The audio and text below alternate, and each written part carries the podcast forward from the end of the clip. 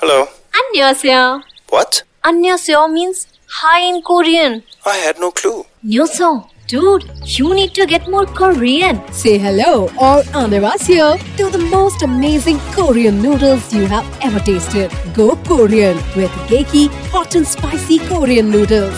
Great tasting Korean flavors at just rupees 49. Try today. Geki Korean noodles can't get more Korean.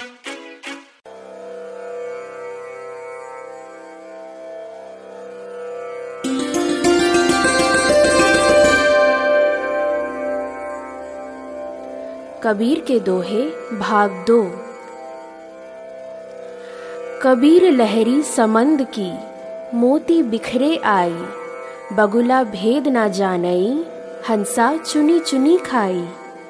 भावार्थ, कबीर दास जी कहते हैं कि समुद्र की लहर में मोती आकर बिखर गए। बगुला उनका भेद नहीं जानता, परंतु हंस उन्हें चुन चुन कर खा रहा है। इसका भावार्थ ये है कि किसी भी वस्तु का महत्व जानकार ही जानता है।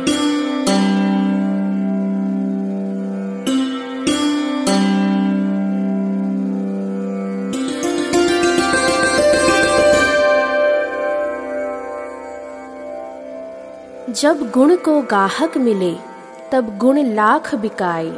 जब गुण को गाहक नहीं, तब कौड़ी बदले जाए। भावार्थ, कबीर दास जी कहते हैं कि जब गुण को परखने वाला गाहक मिल जाता है तो गुण की कीमत होती है। पर जब ऐसा गाहक नहीं मिलता, तब गुण कौड़ी के भाव चला जाता है।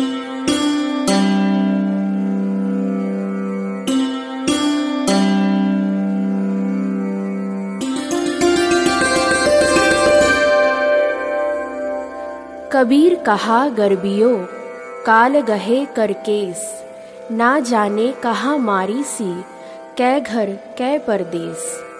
भावार्थ, कबीर दास जी कहते हैं कि, हे मानव, तू क्या गर्व करता है?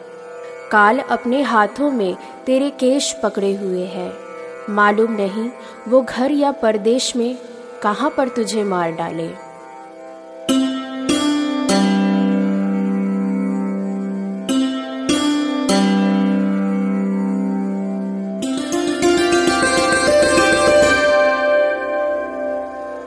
हाड़ जले ज्यों लाकड़ी, केस जले ज्यों घास।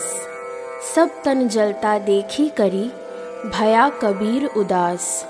भावार्थ, कबीर दास जी कहते हैं कि ये नश्वर मानव देह अंत समय में लकड़ी की तरह जलती है और केश घास की तरह जल उठते हैं। संपूर्ण शरीर को इस तरह जलता देख, इस अंत पर कबीर का मन उदासी से भर जाता है।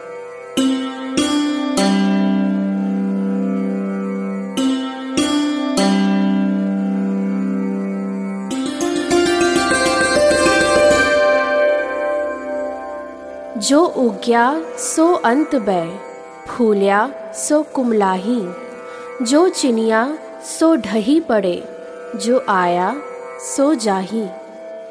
भावार्थ कबीर दास जी कहते हैं कि इस संसार का नियम यही है कि जो उदय हुआ है, वो अस्त होगा। जो विकसित हुआ है, वो मुरझा जाएगा। जो चिना गया है, वो गिर पड़ेगा। और जो आया है, वो जाएगा।